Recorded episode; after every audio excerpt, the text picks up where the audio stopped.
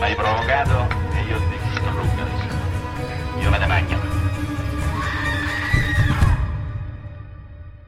Fratelli e sorelle in True Crime, buongiorno. Siamo Toma. E Mauro. Ciao a tutti voi al nostro podcast che si chiama Creepypasta al dente.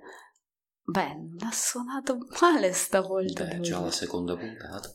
Eh, terza Miglioriamo- tecnicamente. miglioriamo di volta in volta. Oggi vi vogliamo raccontare il caso misterioso di Elisa Lam Un mitico. e la storia di Albergo Cecil. Tu non puoi raccontare uno senza raccontare l'altro. Questa storia è uno dei pilastri, diciamo, di true crime moderno. Non puoi essere esperto di true crime se non conosci questo caso. Ma per me è un po' personale, diciamo. Ti ricordi, Mauro, nel 2013 lavoravamo insieme. No, sì. Ero il tuo capo. Era il mio capo e ci sedevamo accanto. Io avevo questa situazione che non avevo granché da lav- lavorare, purtroppo.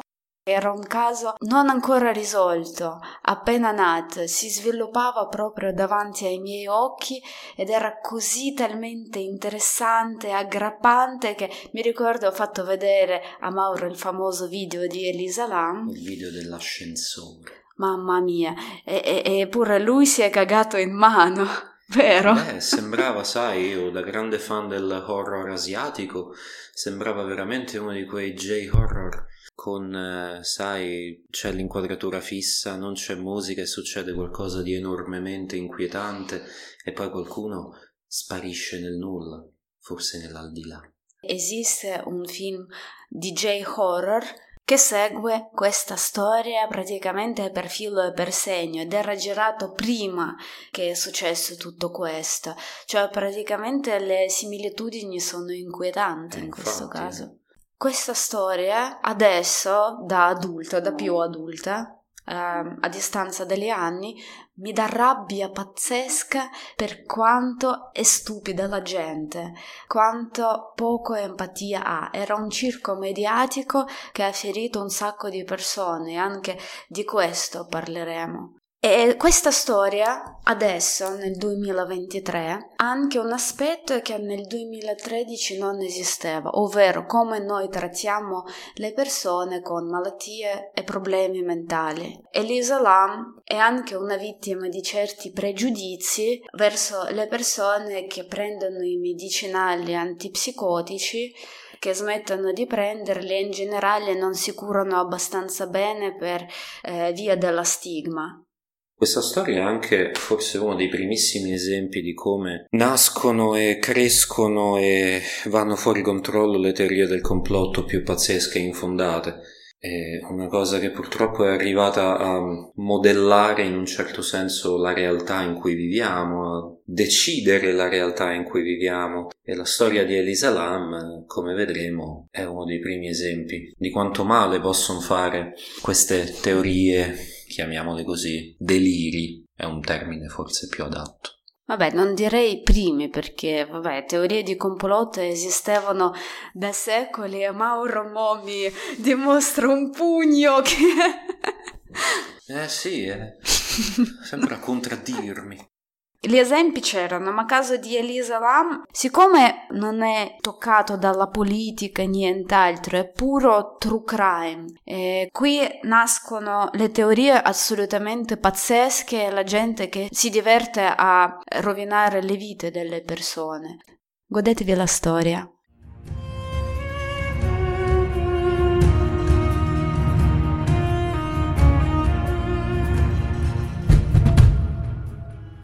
Hai mai pensato o immaginato cosa potrebbe succedere se tu andassi altrove, in un'altra città, e poi sparissi nel nulla? Chi comincerebbe a cercarti? Chi si ricorderebbe di te? Se si è una persona tranquilla, normale, ordinaria, una di quelle che sorridono e salutano sempre, è probabile che nemmeno nell'albergo dove alloggeresti qualcuno noterebbe la tua assenza, almeno fino al momento del check-out. E soprattutto se non chiami la mamma ogni giorno. Insomma, è triste ma vero. Per Elisa Lam non è così. La sua sparizione anzi ha fatto sensazione e il suo ritrovamento ancora di più.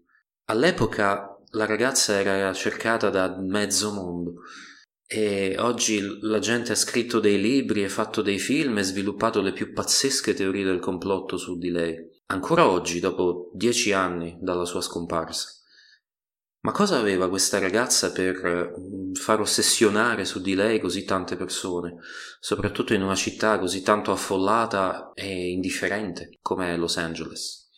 Nel caso di Elisa Lam, la sua personalità, non cattiva, ma instabile, si è incontrata con un'altra personalità, per così dire, quella dell'Hotel Cecil, uno storico albergo di Los Angeles, collegato con alcune delle più famose storie di cronaca nera della città californiana. Avrete sentito ad esempio dell'omicidio della Dalia Nera? O di Richard Ramirez, detto lo stalker notturno? Questi casi, così come centinaia di altri, hanno fatto dell'Hotel Cecil un protagonista di decenni di cronaca nera.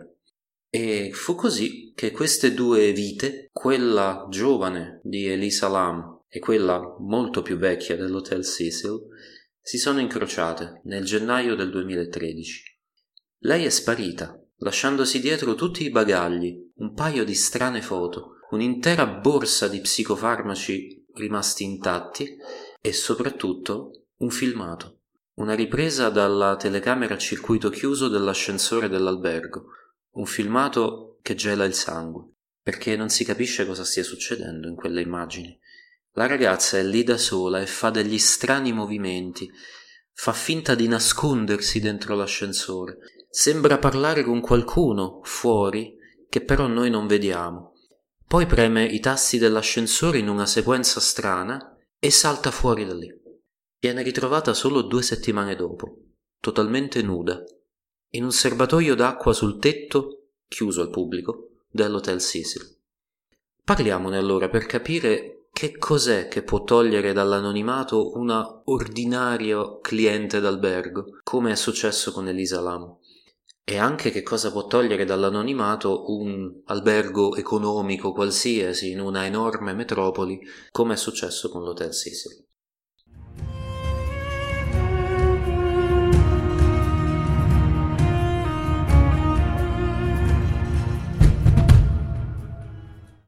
Mazza Maure, che bel teaser. Beh. Beh, ha suonato un po' alla Lucarelli. Beh, maestro. Eh. Se fosse che... un libro sarebbe... È che non le so tutte a memoria le puntate di Blue Note. Paura, eh? Paura, eh? Questo teaser fa capire di cosa parliamo oggi. Non parliamo solo di Elisa Lam, come abbiamo accennato. Cioè, l'albergo in cui è stata lei non è un albergo qualsiasi, qualche parking che trovi ovunque è un albergo con enorme storia che è inseparabile dalla cronaca nera di città di Los Angeles. E quindi noi cominciamo da Elisa Lam e vi raccontiamo anche la storia di Hotel Cecil e di vari crimini che sono successi dentro. Mauro, prego. Elisa Lam ha fatto il check-in all'Hotel Cecil il 28 gennaio del 2013 nei suoi piani doveva rimanerci per qualche giorno. Alla ragazza viene assegnata la stanza 506, un dormitorio con cuccette per sole donne. I bagni e le docce erano in comune fuori dalla stanza sul pianerottolo. Ma dopo due giorni Elisa viene trasferita in una stanza singola tutta per sé. Come mai? Beh, ne parleremo più avanti. Il check-out era pianificato per il primo febbraio, proprio il giorno in cui la sparizione viene denunciata dai suoi genitori. Lei contattava i suoi genitori ogni giorno e quindi, quando dal 31 gennaio non hanno più potuto contattarla, i genitori di Elisa hanno cominciato a preoccuparsi parecchio. Quando la polizia arriva in hotel per perquisire gli effetti personali della ragazza, scopre che l'albergo ha rimosso tutto nel proprio deposito bagagli, come si fa per prassi quando una persona non si presenta per il check-out e si lascia dietro tutte le sue cose. Immagino che sì, sì, succede abbastanza spesso. La polizia deve controllare le borse per capire se la ragazza se n'è semplicemente andata via per conto proprio oppure no. trovano il suo portatile, i suoi medicinali regolarmente prescritti, il suo portafogli, il passaporto, insomma, si capiva che eh, la ragazza non si è allontanata per conto proprio perché non si è portata dietro neanche i suoi documenti. Per il resto, eh, la stanza d'albergo di Elisa, secondo il personale dell'hotel che aveva raccolto le sue cose, non dava l'impressione di essere stata una scena di un crimine. Uh, non c'erano segni di lotta, non c'erano segni di effrazione. L'ultima volta che Elisa era stata vista in hotel era da un receptionist di turno. L'aveva vista in una zona interdetta ai clienti, una zona riservata, e le aveva chiesto cortesemente di uscirne. Dopodiché la ragazza è andata verso gli ascensori. Da quel momento in poi non l'ha vista più nessuno.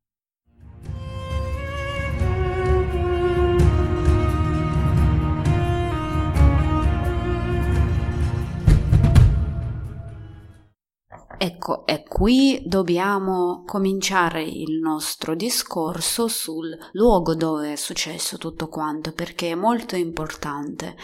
Prima idea è che la ragazza è rimasta lì all'hotel Cecil, non era uscita, nessuno l'ha visto uscire, quindi soprattutto dobbiamo parlare di cos'è questo famosissimo albergo. È stranamente cominciato come albergo di lusso. Non era 5 stelle, ma era molto rispettabile. Se tu vedi le vecchie foto dell'ingresso e dell'atrio, era splendido ancora nel 2013, anche se il resto, se guardi da fuori, era già decrepito.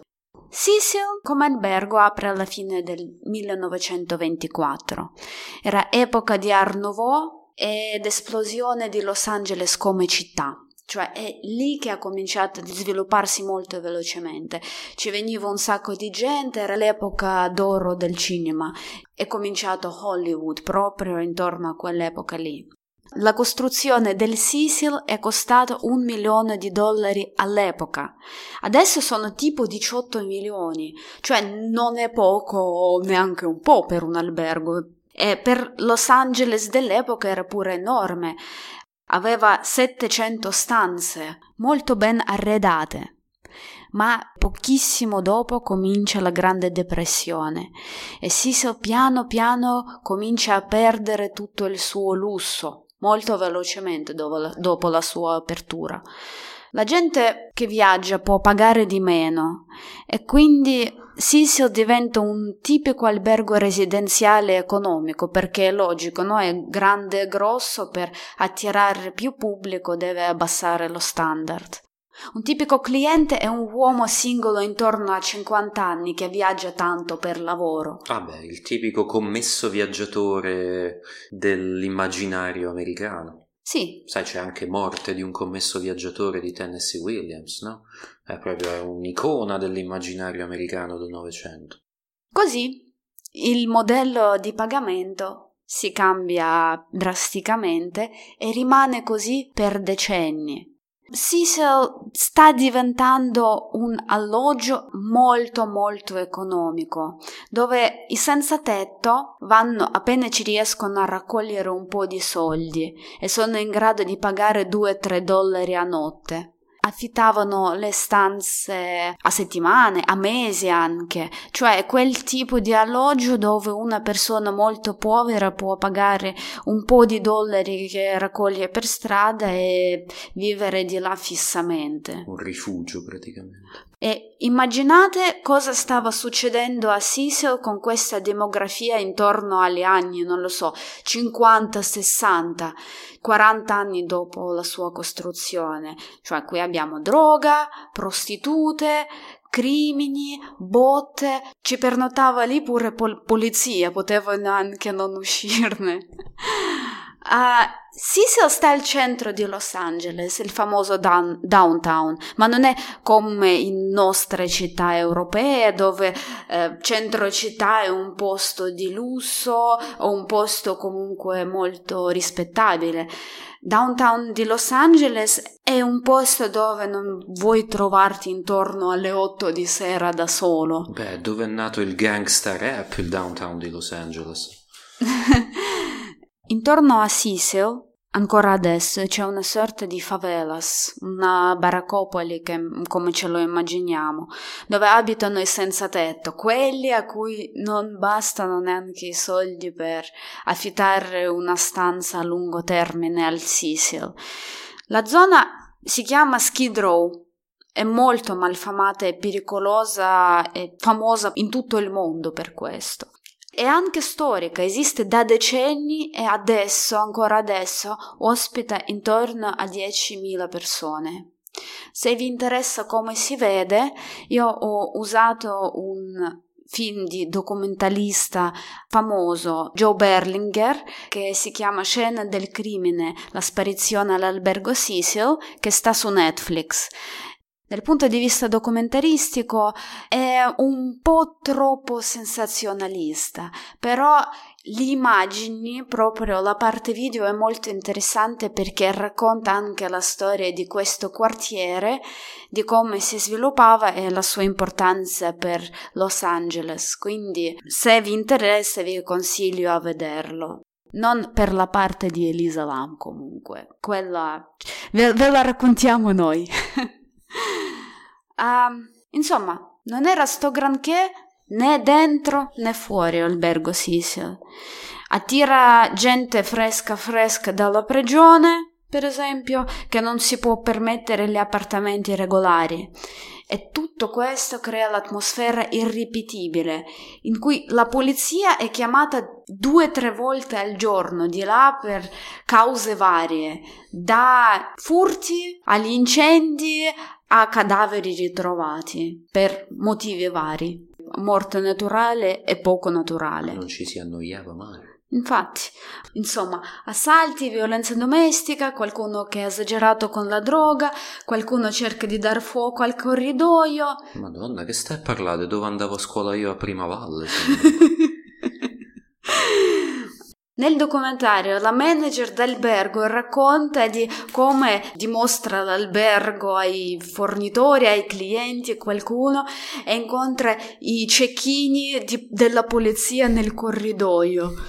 E poi ci sono le chiacchiere che la gente si sentiva osservata nella doccia comunale, un, insomma un posticino da paura dove, pu- accogli, dove puoi passare la tua luna di miele. Bell'alberghetto tranquillo. Sì.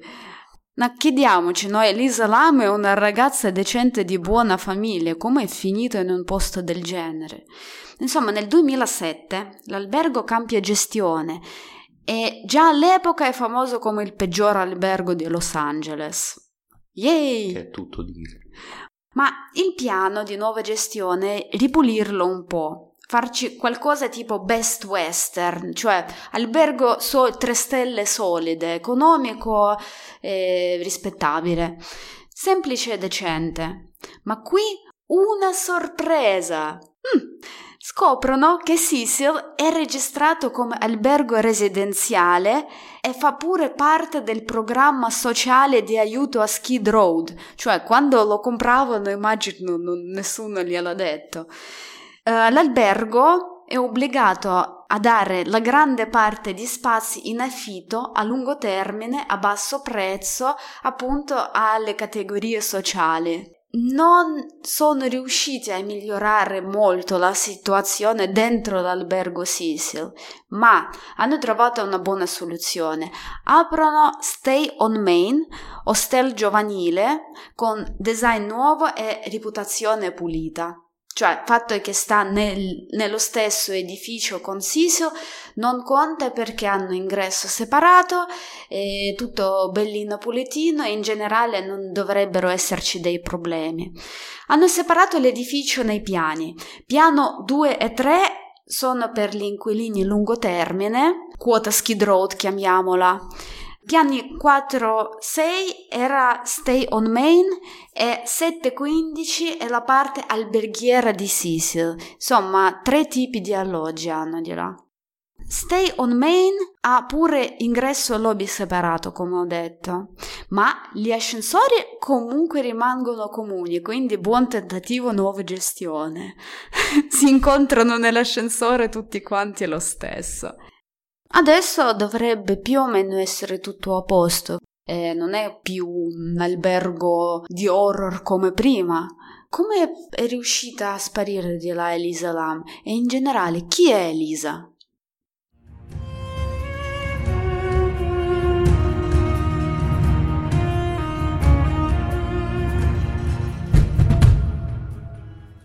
Parliamone di Elisa. Chi è? Elisa Lam è asiatica canadese.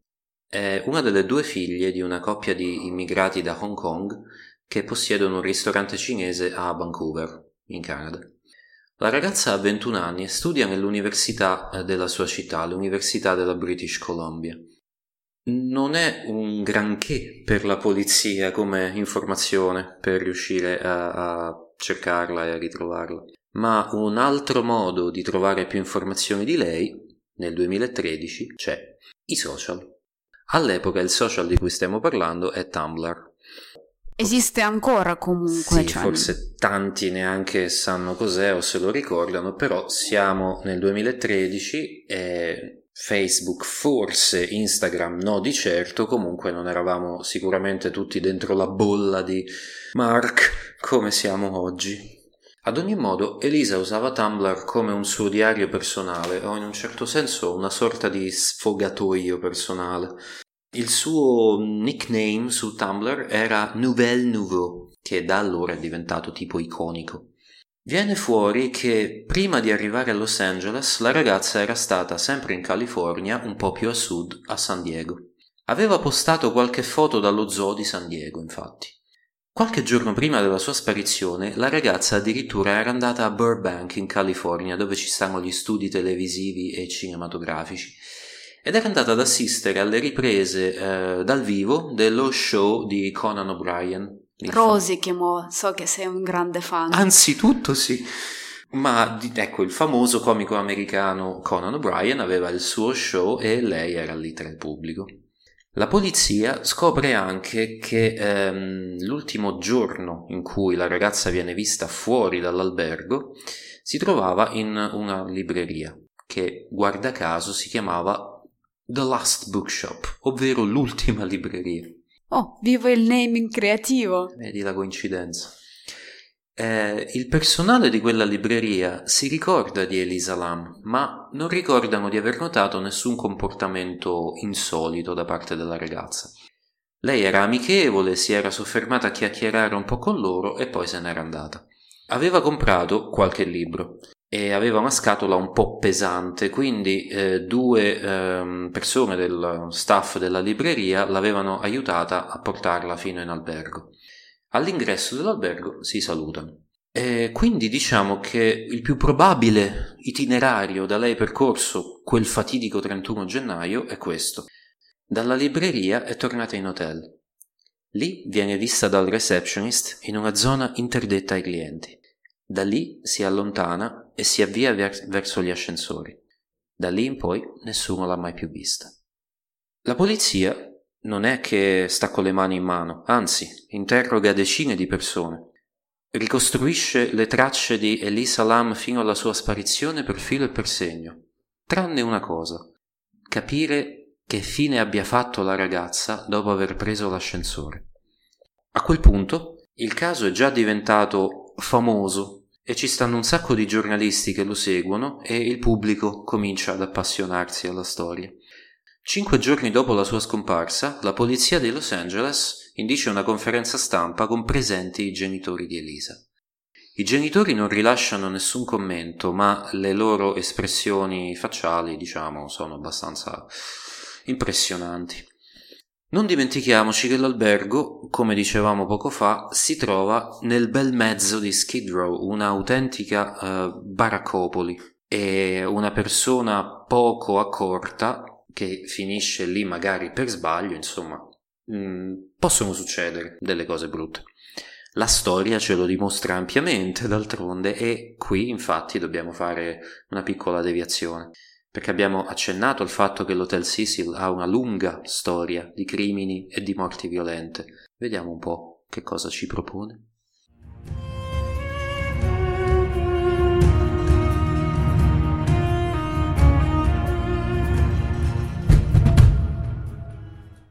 Morte all'albergo in un certo senso è normale, perché albergo è un posto così, un po' transitorio, un po' anonimo, dove la gente si lascia andare. Ma mentre negli alberghi generici la gente muore più spesso di cause naturali, Cecil può vantarsi di ampia gamma di cause della morte, omicidi, suicidio, overdose della droga e qualsiasi cosa che ti viene in mente. Certi casi sono abbastanza famosi e storici pure. Wikipedia ha la pagina separata che si chiama Morti e violenze all'albergo Sisio, per Dio. Quindi voglio raccontare dei casi più famosi oppure più interessanti collegati al Sisio, cioè questa lunga lista che vi do adesso non è tutto ciò che è successo, è solo una collezione. Si comincia tutto nel 1931, il 19 novembre, con la morte di William Kelly Norton Sr. Ha preso le capsule con veleno.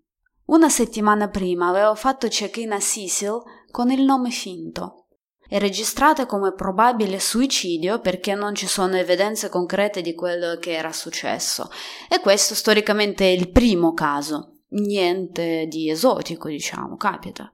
1937. Grace Magro. Cade dalla finestra e si incastra in fili telefonici che avvolgono il suo corpo ancora vivo. Lei muore all'ospedale suo compagno stava dormendo nella stessa stanza da cui è caduta e non si sa quale sia la causa, se era suicidio, incidente o altro.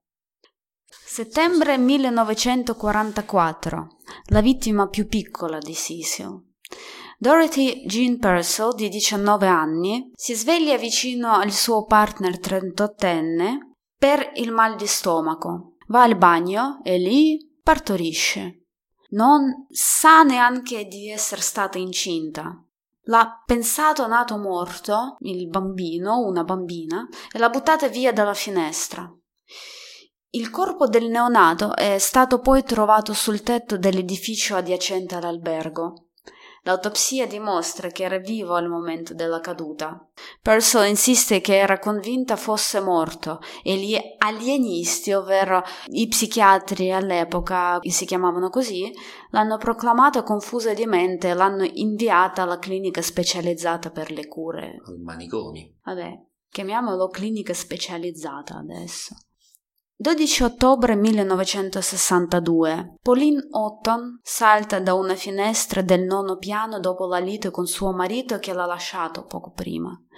Non l'avrei nominato, suicidi non sono rari né prima né dopo, se non fosse per il povero George Giannini che stava camminando sotto Sisila al momento sbagliato. Sono stati trovati insieme, Pauline Otton e George Giannini e la polizia pensava che fosse un doppio suicidio, ma lui aveva ancora mani in tasca e le scarpe addosso. Uno dei casi più violenti fu quello di Goldie Osgood, detta Piccione, nel 1964. Una donna anziana, un ex centralinista, all'epoca in pensione, che era tra i residenti a lungo termine dell'Hotel Cecil. Si era guadagnata il soprannome perché dava spesso da mangiare agli uccelli in una piazza appena fuori dall'albergo. Goldie venne ritrovata strangolata, violentata e accoltellata poco tempo dopo essere stata vista l'ultima volta.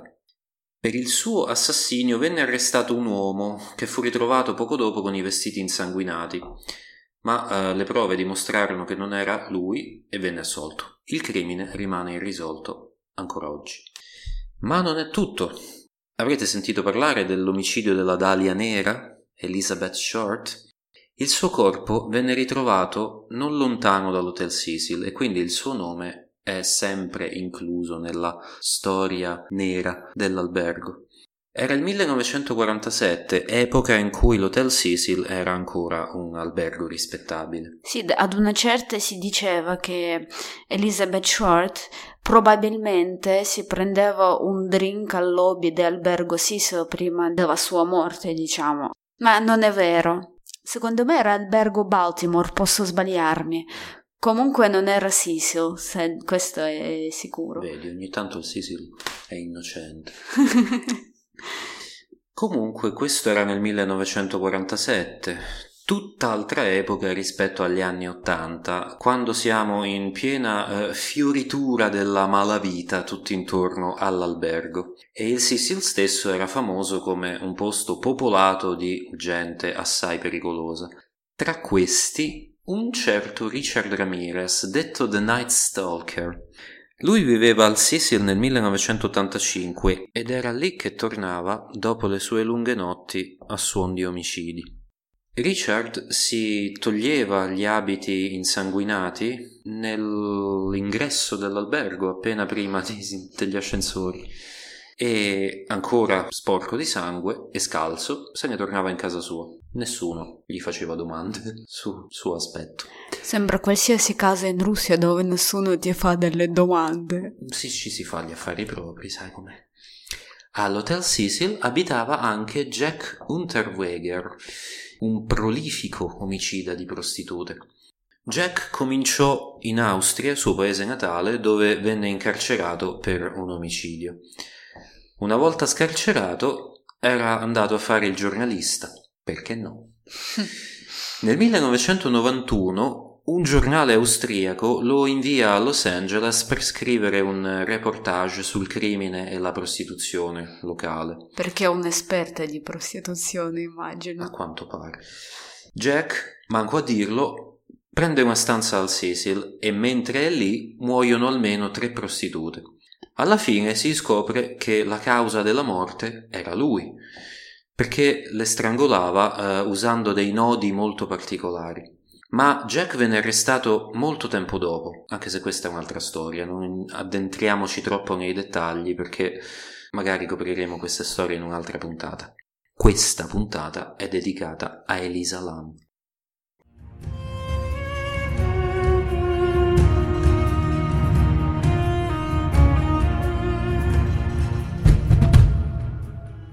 E infatti torniamo a Elisa Lam.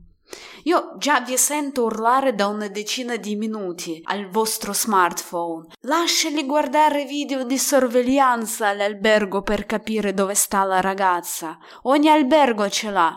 Beh, è vero. La polizia li controlla. Punto sta che non sono posizionati bene, guarda caso. E non ci sono ovunque, perché, vabbè, questo albergo non è mai successo niente di là, che serve proprio. Uh, per esempio, il piano dove alloggiava Elisa non ce l'ha la videosorveglianza. Quindi per giorni stanno lì a guardare ogni secondo di video che hanno recuperato nella speranza di trovarci Elisa. Ed eccola qua, dopo ore finalmente la vedono entrare in un ascensore, una piccola vittoria. Ma aspetta, Elisa si comporta in modo strano.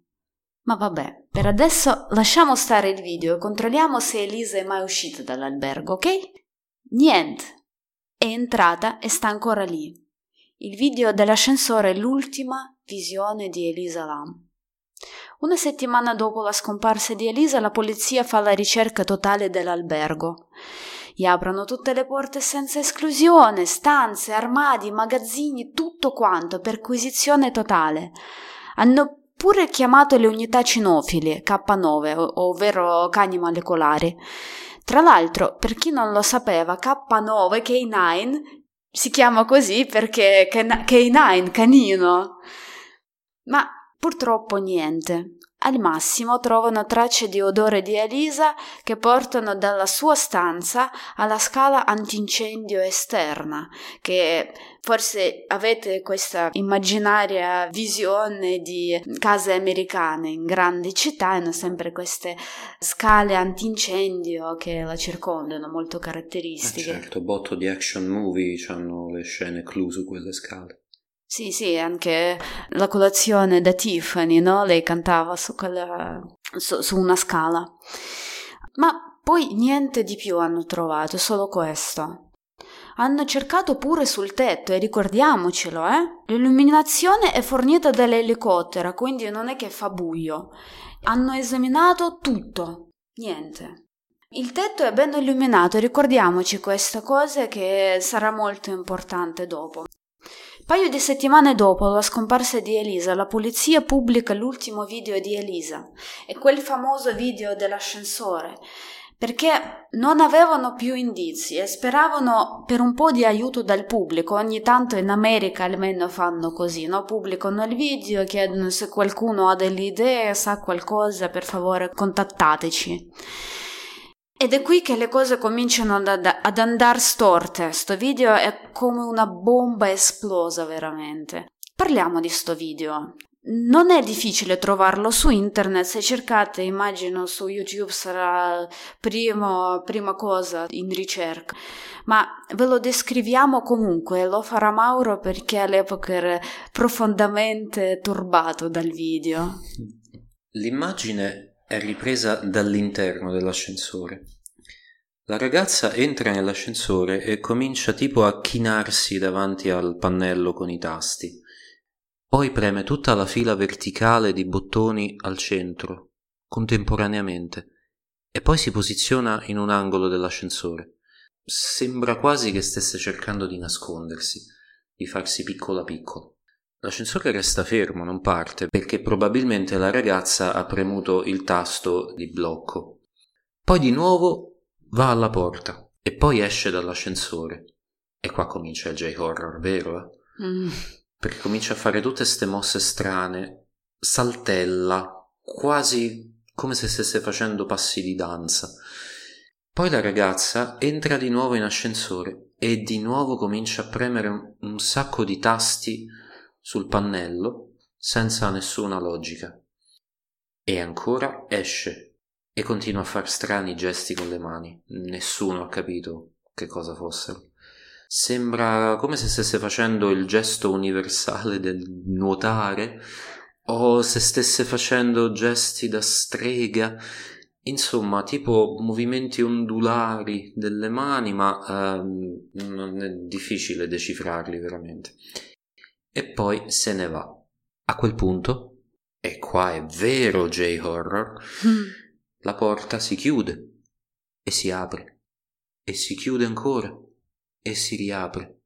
Beh, probabilmente perché l'ascensore è partito e si ferma in diversi piani, ma noi lo Dio vediamo... mio, sempre la fredda ragione. Sì, ma noi lo vediamo in static, quindi ci sembra che è il comportamento dell'ascensore strano, invece dai. Beh, però è strano, è enigmatico, è inquietante e il pubblico che guarda il video ovviamente parte in quarta con ogni tipo di, di teorie soprannaturali perché in effetti il video ha questo vibe decisamente horror e anche se le cose che succedono in quel video, a parte il comportamento della ragazza di per sé, sono facilmente spiegabili. Il video in ogni caso in una sola settimana raccoglie già milioni di visualizzazioni, che ricordiamoci siamo nel 2013, quindi era roba inaudita per l'epoca. La polizia però, che alle visualizzazioni è poco interessata e più pragmatica, all'inizio ipotizza che la ragazza potesse essere sotto effetto di LSD o qualche altra sostanza allucinogena. Parliamone. Vi ricordate che Elisa si era trasferita dalla stanza comune in quella privata due giorni dopo il check-in? Da dove viene questa generosità dell'albergo? Chiediamoci. E perché le sue vicine di stanza si lamentavano di comportamento strano di Elisa. Chiedeva la parola d'ordine per fare le sue vicine entrare in stanza quando era dentro. Lasciava a loro i bigliettini sul, sui loro letti che dicevano vai via e vai a casa. Dopo la relocazione è scesa in atrio e si è messa lì con braccia distese ad annunciare sono matta ma lo è anche Los Angeles. E questa è una cosa che nessuno ha capito, insomma lei dimostrava eh, comportamento erratico. Poi vi ricordate la sua partecipazione a Conan a Burbank, quella che Mauro ha rosicato un sacco? Apparentemente non è andato tutto bene di là. Lei ha dimostrato il comportamento dirompente, è stata accompagnata fuori. Durante le riprese ha mandato una lettera strana al presentatore, cioè Conan stesso. A Conan? Sì, e in generale non si comportava in modo logico. Quindi l'hanno chiesto di lasciare il set. Insomma, Elisa non è una generica ragazza buona e tranquilla che sparisce. Chiaramente aveva anche i suoi disturbi. Punto sta che lei aveva una lunga storia del disturbo bipolare e depressione, che lei menziona nel suo diario online ed è confermato dai suoi familiari. Ed era una forma abbastanza violenta. Lei soffriva di allucinazioni e attacchi di panico irrazionale, poteva anche comportarsi in un modo non di tutto logico. Ma lei aveva i medicinali con sé che doveva prendere regolarmente ed erano pure trovate nel suo bagaglio. Come mai dimostrava questo comportamento strano allora? Altro aspetto è che il video può essere interpretato in modo diverso. Forse c'era qualcuno con lei fuori dall'ascensore? E per questo motivo lei salta via da lì e parla con questa persona gesticolando? E forse questa persona preme il bottone dell'ascensore per non farlo chiudere? La gente nota che A. La marca temporale è sfocata per qualche motivo dalla polizia, non lo sappiamo, e B. ci riescono a decifrarla e mancano i pezzi del video dopo che Elisa se n'è andata. Uh, qui nasce teoria del complotto. Ovviamente questo fatto ha creato un sacco di teorie bizzarre, ma adesso sappiamo che hanno tagliato via le immagini della gente regolare che ci viaggiava per lo scopo di privacy prima di pubblicare questo video, cioè non ci stanno altri pezzi di... importanti su Elisa Lam in quel filmato. Intanto, intorno al 19 febbraio, gli ospiti dell'albergo cominciano a lamentarsi per la qualità dell'acqua che esce dal rubinetto. Anzitutto sembra mancare la pressione e poi l'acqua è tipo marrone con un sapore dolciastro. È pericoloso perché la gente beve quell'acqua e la usa per farsi la doccia, per lavarsi i denti, eccetera. Quindi gli addetti alla manutenzione vengono mandati a controllare quale sia il problema. Sul tetto dell'hotel ci sono quattro grossi serbatoi per l'acqua. Forse uno di loro si è otturato, oppure è finita l'acqua. Per scoprire quale sia il problema, un manutentore di nome Santiago Lopez va sopra il tetto e si avvicina al serbatoio principale. Prende una scaletta che conduce al portello del serbatoio e guarda dentro. Dentro c'è Elisa. Galleggia a pelo d'acqua, bianca, pallida, la faccia rivolta verso l'alto, sembra un fantasma. Ovviamente la polizia viene chiamata e arriva sul posto in fretta e furia. Elisa è nell'acqua nuda, i vestiti sono sul fondo del serbatoio. In una intervista televisiva, un agente di polizia racconta che quando lui e i suoi colleghi sono arrivati sul tetto, il portello del serbatoio era chiuso, ricordiamoci questo particolare. L'albergo naturalmente viene temporaneamente chiuso. I poliziotti si pongono una domanda. Come è finita Elisa dentro quel serbatoio? Che è successo? Il tetto era stato ispezionato, se vi ricordate, con tanto di cani molecolari e agenti in elicottero. Comunque i poliziotti ricontrollano tutta la scena, cercando possibili tracce dappertutto, ma non trovano nulla che potrebbe indicare che sul posto è successo un crimine. Nel frattempo il caso di Elisa Lam diventa un vero circo mediatico. Subito dopo la riapertura dell'albergo, il Cecil viene preso d'assalto dai turisti del macabro che affittano le stanze e si fanno i video di, su YouTube. All'epoca non c'erano i, le dirette live e si improvvisano o fingono investigatori. Tutti questi detective amatoriali tornavano nell'albergo più e più volte, anche solo per sentire l'atmosfera e vedere con i propri occhi. Nel documentario ci sono spezzoni di questi video girati da queste persone. E qua citiamo uno di loro che dice L'atrio si vede ancora esattamente come l'ha visto Elisa Lam. Oppure Ecco la stanza che interessa a tutti.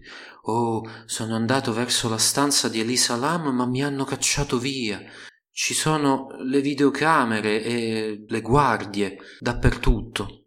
Beh, certo genio, tutte quelle guardie non ci sarebbero se voi mattacchioni avesse lasciato in pace la stanza della povera Elisa.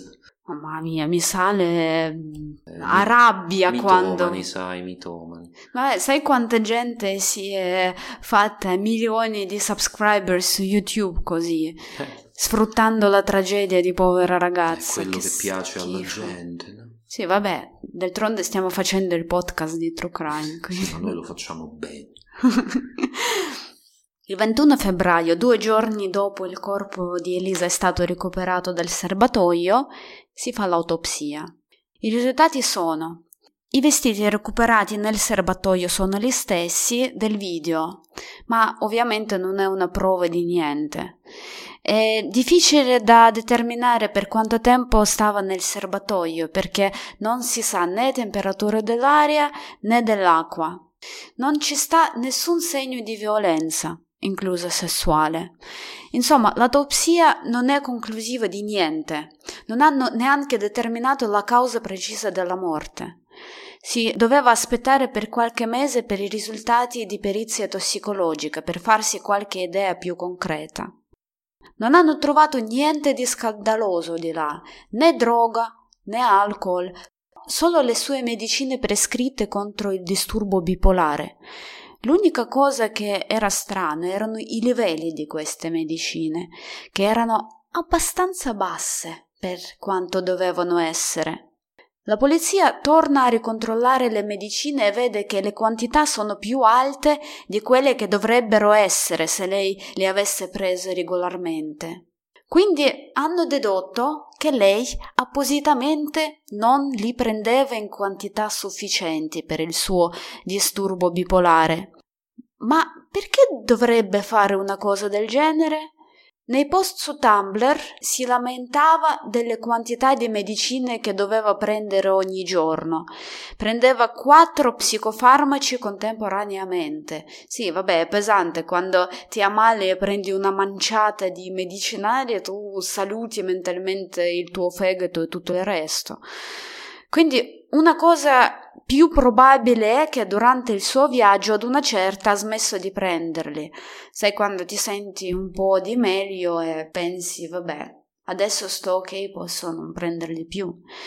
Appena li togli, la possibilità di contraccolpo psicotico è molto alta. La sorella ha confermato che Elisa aveva sti periodi quando non prendeva i farmaci e per questo aveva degli episodi psicotici abbastanza forti e una volta è stata pure ricoverata per questo. Quindi, basandosi su queste informazioni, la versione ufficiale e diciamo anche la più plausibile su quello che è successo è la seguente. Preda di un episodio psicotico, Elisa Lam viene vista per l'ultima volta dentro quell'ascensore, ripresa dalla videocamera. Non si sa bene a che ora. Sta lì da sola e sta avendo allucinazioni, probabilmente un delirio paranoico come le era già successo nei suoi episodi precedenti. L'ascensore in quel momento si trova al quattordicesimo piano, che è direttamente sotto il tetto. Questo si capisce dal fatto che quando la ragazza cerca di premere il tasto 14, questo si spegne. Nel video si vede anche Elisa premere il bottone ferma porta che appunto blocca per due minuti la porta dell'ascensore, motivo per cui questa rimane aperta. Quando Elisa va via e sparisce dall'inquadratura e dal filmato, si dirige, non vista, verso il tetto. E qui ci sono due varianti su quello che può essere successo. Può essere passata dalla scala antincendio esterna oppure, più comodamente, dalle scale interne che conducono ad una porta che immette proprio sul tetto dell'albergo. Solo che quando apri questa porta, in reception scatta un allarme. Quindi è molto più probabile che lei sia arrivata sul tetto passando per la scala antincendio esterna. Oppure è suonato l'allarme e nessuno l'ha notato, Nessuno dato che caso. stiamo parlando dell'hotel Cecil. Ad ogni modo, quando arriva sul tetto, Elisa va verso i serbatoi dell'acqua e sceglie il principale perché non lo scopriremo mai. Forse vuole nascondersi lì dentro, nel bel mezzo del suo delirio allucinatorio? Non si sa. Fatto sta che lei entra nel serbatoio di sua iniziativa e poi, in effetti, ci rimane intrappolata. Questo perché intanto la gente nell'hotel sta utilizzando l'acqua, quindi il livello del serbatoio scende e lei non ha più modo di raggiungere il portello che sta in alto e uscire dal serbatoio. Imprigionata lì dentro, per qualche ragione, forse per avere più libertà di movimento, perché sta andando in ipotermia, si spoglia, si toglie i vestiti ed è eh, comune che una persona in ipotermia si tolga tutto di dosso. Insomma, c'è una cosa che possiamo stabilire con certezza. Elisa è morta male. Ha fatto una brutta morte, lenta e solitaria. Su quel tetto non ci mette piede mai nessuno, quindi seppur la ragazza avesse gridato, nessuno se ne sarebbe accorto. Però si sa, il pubblico là fuori vuole il mostro in prima pagina, vuole che ci sia un assassino e qualsiasi sia la verità, a loro non basta. Ed è così che nascono tutte le varie teorie deliranti intorno al caso di Elisa Lam.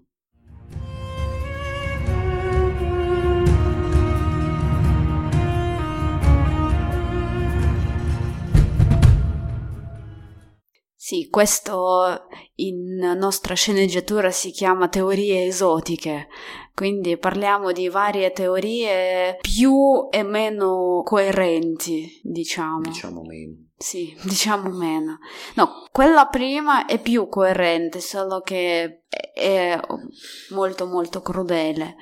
Allora, ci sta un cantante black metal Morbid, eh, non so se lo conosci, More, che sei specialista di black metal. Beh, morbid sono un'altra cosa, questo qui non l'ho mai sentito. Ok, um, è un messicano di nome Pablo Vergara. Il 25 febbraio online appaiono i commenti che lui è sospettato dell'omicidio anche se la polizia non l'ha mai sospettato, mai considerato questo povero Pablo Vergara.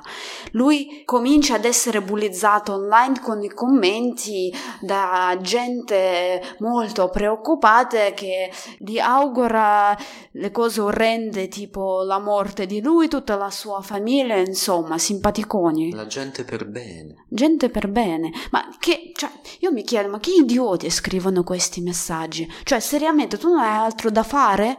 Cioè, apri Facebook, apri la pagina di una persona che non conosci neanche e cominci a scrivere Ma amore brutto stronzo hai ammazzato Elisa. Non so se nel 2013 si usasse già l'espressione leoni da tastiera, ma comunque quello sono. Gente per bene che si annoia un sacco. E, e poi perché? Perché sono apparsi questi commenti? Oh, reggetevi bene qua. Hanno trovato un video che lui Pablo ha girato all'albergo Cecil un anno prima, a febbraio del 2012, un anno prima che Elisa Lam è venuta all'albergo Cecil. Non ci è mai stato dopo. La folla ha trovato i suoi video musicali dark perché ricordiamoci lui è black metal quindi cose dark dove loro in testi trovavano le prove eh, in virgolette, che ha ucciso Elisa Lam. Tipo nominare le ragazze che sono affogate o queste cose qua. Lo perseguitano per mesi, le fanno bloccare tutti i suoi account pure e lui tenta il suicidio, porello.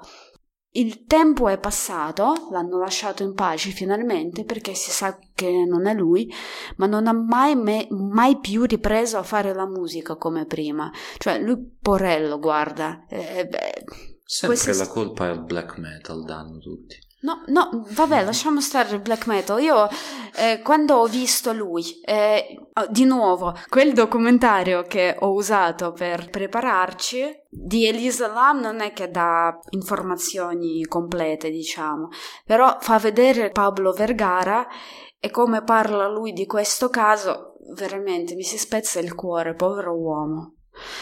Oh, va bene. Uh, altra teoria su tubercolosi reggetevi bene. Io vi dico, eh, cioè, sono le teorie di pazzia rara. Allora, Elisa era un soggetto di prove cliniche di una medicina nuova antitubercolosi. Mm, una di quelle cose che non ci le dicono. Vabbè, qua io mi ricordo sempre il pendolo di Foucault di Umberto Eco, cioè qua, dove il cervello umano può arrivare. Perché? A Skid Row, proprio a quel momento, era cominciata l'epidemia di tubercolosi super resistente e uno dei test di tubercolosi si chiama LAM ELISA, che è una coincidenza interessante. E l'Università di Elisa ha un laboratorio molto famoso che studia appunto la tubercolosi. Come si collega tutto quanto in questi cervelli malati non lo so, ma lei sicuramente sapeva troppo. Mm. Uh. Ma non ci fermiamo qua e parliamo degli illuminati perché... Quando, quando mai non ci stanno di mezzo loro? Ho cercato di capirla ma è difficile, ci stanno troppi dettagli scollegati. Questa teoria è collegata al mantello di invisibilità. Tipo quello di Harry Potter. Tipo che una ditta canadese, canadese, canadese. sviluppa per il Pentagono. E tipo Elisa di nuovo sapeva troppo. Come? E ehm, perché? Non lo so, illuminati. Neanche loro lo sanno. C'entrano illuminati. Ah, già, gli illuminati. Mm, c'è anche un fatto che all'epoca se cercavi Sisi la Google Maps c'era un pin di una ditta che si chiamava The Invisible Light, la luce invisibile. Eh, vedi allora. Che aveva il logo alla Illuminati e in generale sembrava copertura di qualcosa perché non era chiaro di cosa si occupavano. Sembrava quelli. o era copertura di qualcosa? E... E abbiamo un creepypasta qua, proprio Finalmente. classico, perché ci chiamiamo creepypasta, eh. ma in generale creepypasta sono questi mini racconti horror. Inventati. Inventati, sì, che si diffondono su internet. Quindi una delle teorie più bizzarre è che Elisa Lam ha provato a giocare elevator game. Vabbè, questa non è una vera teoria, però è un dettaglio divertente, diciamo. È un creepypasta che proviene dalla Corea e contiene le istruzioni per come arrivare all'altro mondo paranormale. Tipo dimensione parallela. Sì.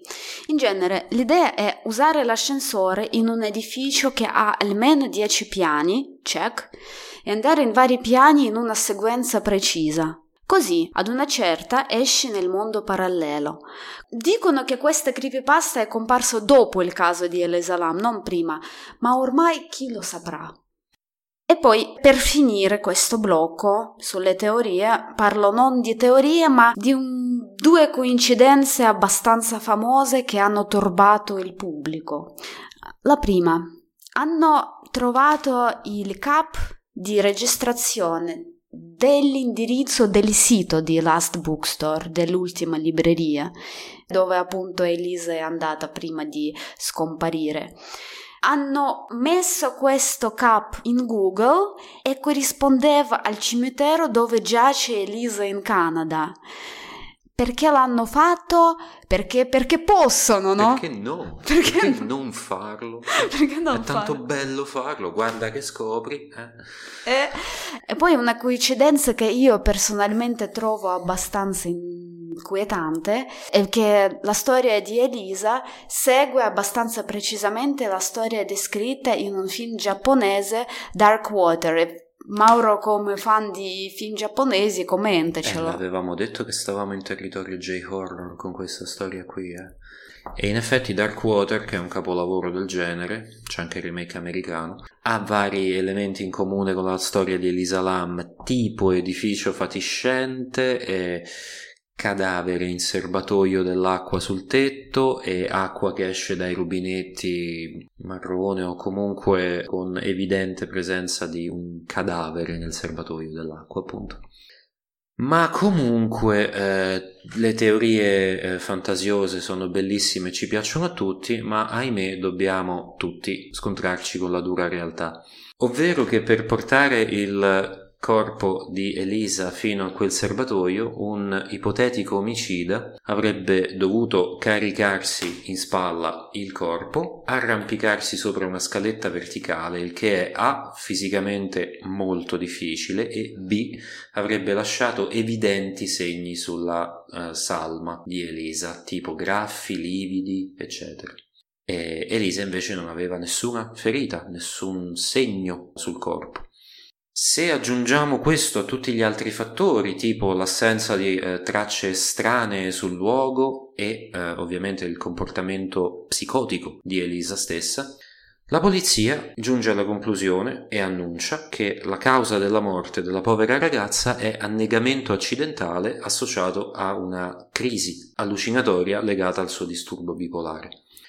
Naturalmente la comunità di commentatori professionisti online, su YouTube in questo caso, si scandalizza perché, cioè, quanto è più interessante un omicidio combinato con spionaggio, combinato con gli illuminati, combinato con le dimensioni paranormali rispetto a questa triste e forse banale verità a cui giunge la polizia.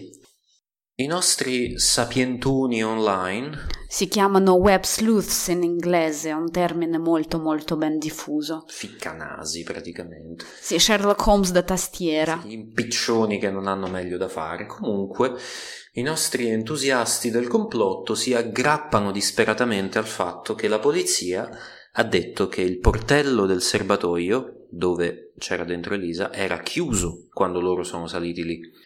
E quindi si chiedono com'è possibile che lei sia saltata dentro il serbatoio e poi si sia chiusa dietro di sé il portello. Buon punto, in effetti. Però eh, noi siamo più intelligenti di sti geni di YouTube, mi sembra, vero? Vero. E anche chi ci ascolta, Speriamo, me. eh. Ma anche chi ci ascolta, se no non starebbe qui con noi, starebbe a vedere i video deliranti dei complottisti su YouTube. Non ci vuole tanto comunque. In effetti.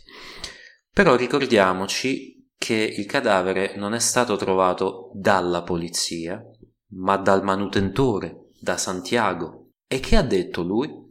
Ha detto che quando l'ha trovata il portello era aperto e che poi lui lo ha chiuso. E così, chiuso, l'ha trovato la polizia giunta sul posto dopo che Santiago ha trovato il cadavere.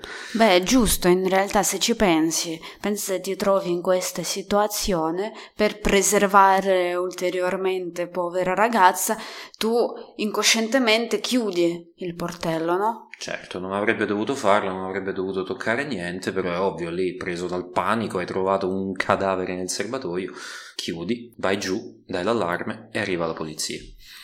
Naturalmente ci sta un sacco di eh, detective amatoriali che sono ancora oggi convinti che tutti ci mentono e che ci sta il complotto e ci daranno un'intera lista di dettagli che non tornano, tipo questa cosa qui del portello, tipo il fatto che la polizia aveva ispezionato il tetto già all'inizio di febbraio con i cani, con l'elicottero e non aveva trovato niente.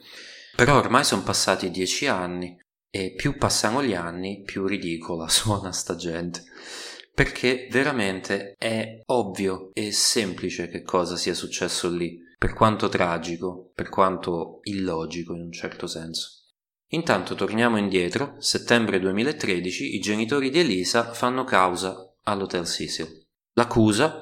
Negligenza da parte dell'albergo. Dovevano isolare meglio il tetto, dovevano isolare meglio i serbatoi e poi dovevano chiamare aiuto quando hanno visto che la loro ospite dava segni di scompenso, non stava bene mentalmente. Però la corte ha deciso uh, a favore dell'albergo e il caso è stato archiviato. Cecil aveva di nuovo cambiato gestione dove, dopo questo caso, perché vabbè ovvio perché, ed era chiuso per rinnovamento il primo gennaio 2017. Loro speravano di fare qualcosa con questo Cecil alla fine. I nuovi gestori volevano fare metà dell'edificio, la casa popolare economica, quella che, di cui parlavamo prima, e l'altra metà un albergo lussuosa, che suona un gran bell'idea data la storia. Molto Los Angeles. Ma i lavori si erano fermati per via di Covid e adesso l'edificio è aperto solo come alloggio sociale per gli abitanti di Skid Road. Non puoi più prenotare la stanza al mitico Hotel Cecil. Così il caso di Elisa Lam rimane l'ultimo urà nella lunga e dolorosa storia dell'albergo Cecil.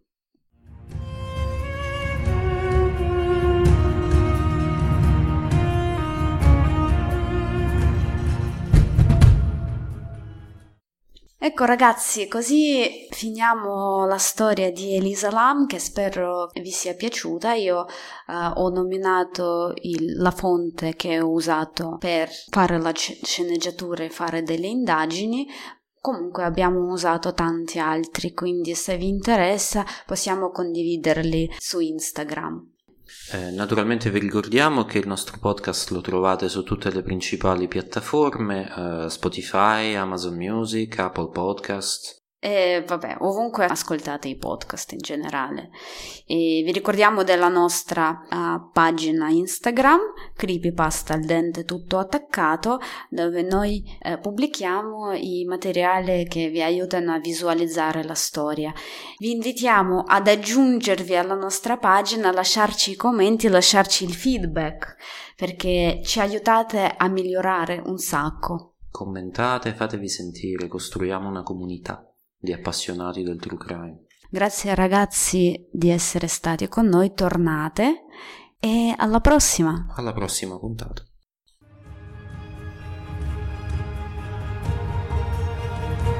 L'hai provocato?